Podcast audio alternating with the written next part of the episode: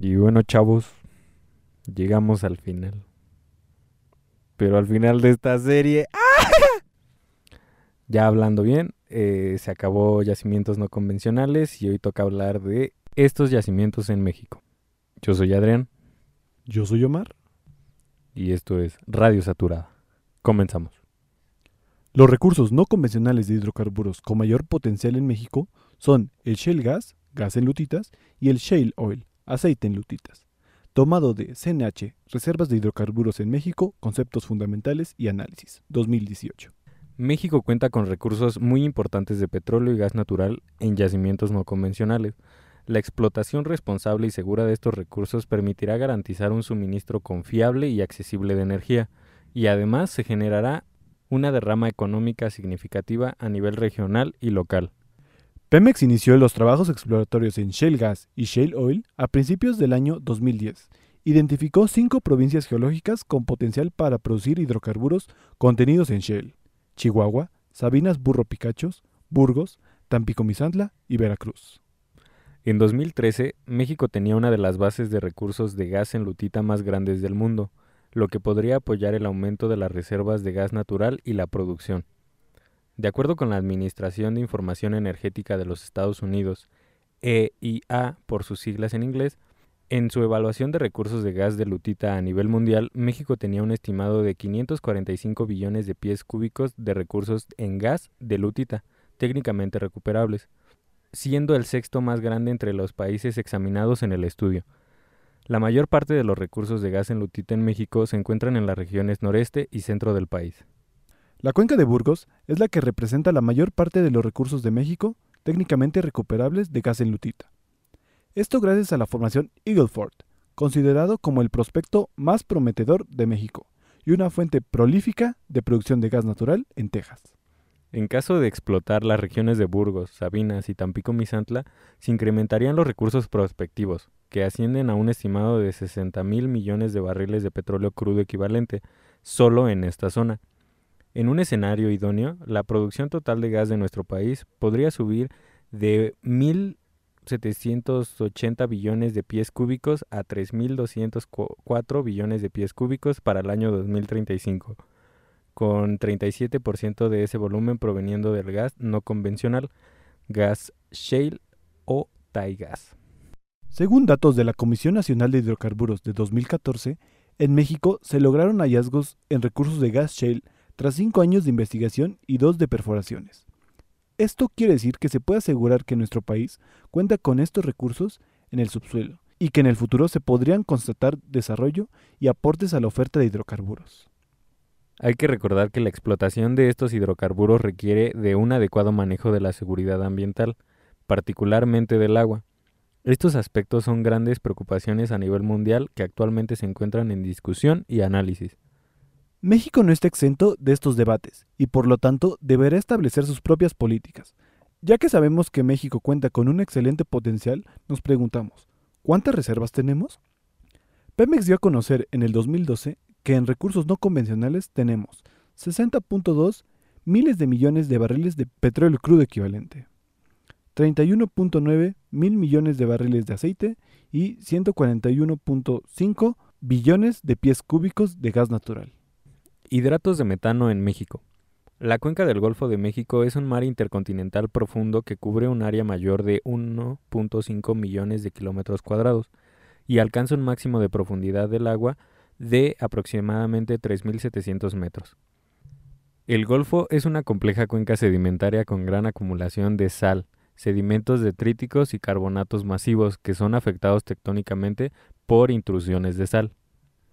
El volumen de hidratos de gas en el Golfo de México, considerando una temperatura de piso oceánico de cuatro grados, las más altas concentraciones de hidratos de metano son localizadas en el centro del Golfo de México y noreste de la península de Yucatán, con un total de volumen de uno punto cuatro por diez a la quince metros cúbicos. La apertura del Paleogolfo de México inició en el Triásico tardío al Jurásico medio, como consecuencia de un proceso de rift de la corteza.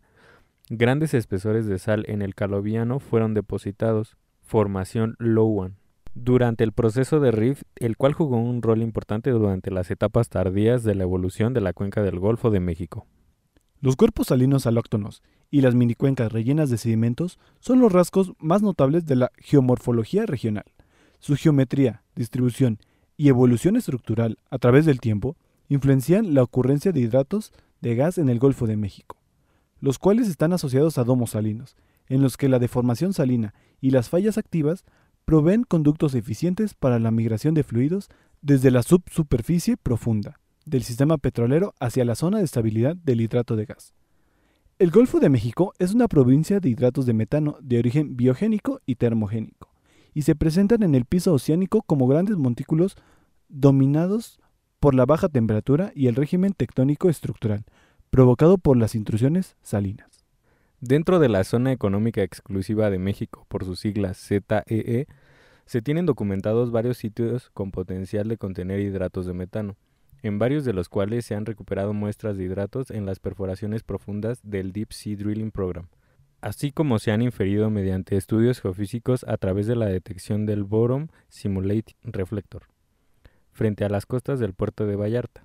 Sumada a esas áreas se infiere la presencia de hidratos en, to- en toda la zona de trinchera del Pacífico, en el Golfo de California y en el Golfo de México enfrente de la pat- plataforma de Campeche, y en el talud continental frente a la costa de Veracruz.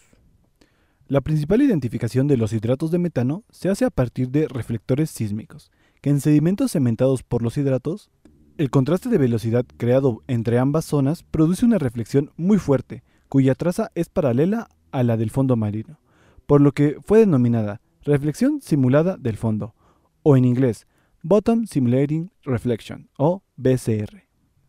En los be ce erre se puede inferir la presencia de hidratos de metano.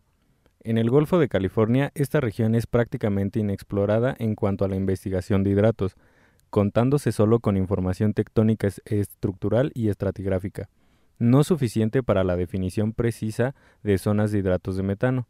En el Golfo de California se infiere la presencia de hidratos de metano a partir de los rasgos estructurales de esta zona. Está definida como cuencas activas tipo polar part con piso oceánico. Ahora, yacimientos de gas metano asociados en capas de carbón, coal bed methane, en México. En México se conocen diversos yacimientos de carbón, a pesar de no ser uno de los mayores recursos energéticos del país, debido a la distribución, abundancia y propiedades físicas de los carbones bituminosos y subbituminosos del norte del país. Todo parece indicar que solamente sería rentable la explotación del coal bed methane para su uso general en la región carbonífera de Coahuila. Anteriormente, el artículo veintisiete de la Constitución mexicana indicaba que todos los hidrocarburos eran propiedad de los mexicanos y que la empresa responsable de la exploración, producción y comercialización de estos era Pemex. Al ser un hidrocarburo, el gas metano entraba en esta clasificación. El gas metano era ventilado a la atmósfera, ya que las empresas mineras que explotaban las minas de carbón no podían recuperarlo, y Pemex no tenía interés en la extracción del gas metano de los yacimientos de carbón, ya que se enfocaba en, la, en los yacimientos convencionales. En la década de los noventa se inicia un programa de desgasificación de la mina Pasta de Conchos, mediante pozos verticales, ya que los niveles de metano en el aire superaban el uno por ciento. No fue sino hasta dos mil seis que se modificó la ley para que las compañías mineras pudieran recuperar el gas de las minas de carbón. Minerales Monclova es una de las empresas con mayor interés en la desgasificación y recuperación del uso del coal mine methane y coal bed methane de las minas de Coahuila. El metano de carbón minado se refiere al gas recuperado de las minas activas de carbón. Esta empresa reportó niveles de gas in situ de trescientos cuarenta y tres a cuatrocientos ochenta pies cúbicos de gas por tonelada en la cuenca de Sabinas y de cuatrocientos once a seiscientos dieciocho pies cúbicos en la cuenca de Saltillo. Al nivel del, el nivel del gas varía con la profundidad y presenta un contenido de metano del noventa y siete por ciento. La permeabilidad de los yacimientos es de treinta y tres milidarcis a ciento ochenta milidarcis y decrecen un orden de magnitud conforme la profundidad aumenta cada trescientos metros. Las reservas potenciales del coal bed methane en Coahuila representan cerca del trece por ciento de las reservas de gas natural calculadas por Pemex. En la actualidad no existe ningún proyecto de coal bed methane en México. No se debe confundir con proyectos de captura del coal bed methane. El país tiene un potencial de doscientos cuarenta y nueve mil millones de metros cúbicos, o ocho mil setecientos noventa y tres billones de pies cúbicos. Ahora sí, después de varios capítulos hemos terminado con los yacimientos no convencionales y ahora vamos a pasar con los precios del barril al día siete de febrero del dos mil veinte. El W T I con cincuenta punto sesenta y nueve dólares por barril, el crudo Brent con cincuenta y cuatro punto ochenta y ocho dólares por barril y la mezcla mexicana con cuarenta y cinco punto cuarenta y seis dólares por barril. Esto ha sido todo por nuestra parte. Recuerden seguirnos en Facebook, Twitter, Instagram y YouTube como Código Petrolero. Y recientemente también creado el canal de YouTube Radio Saturada. Por si no lo pueden escuchar en Spotify, también lo encontrarán en YouTube. Y recuerden, Pemex tiene la energía, pero nosotros tenemos el código.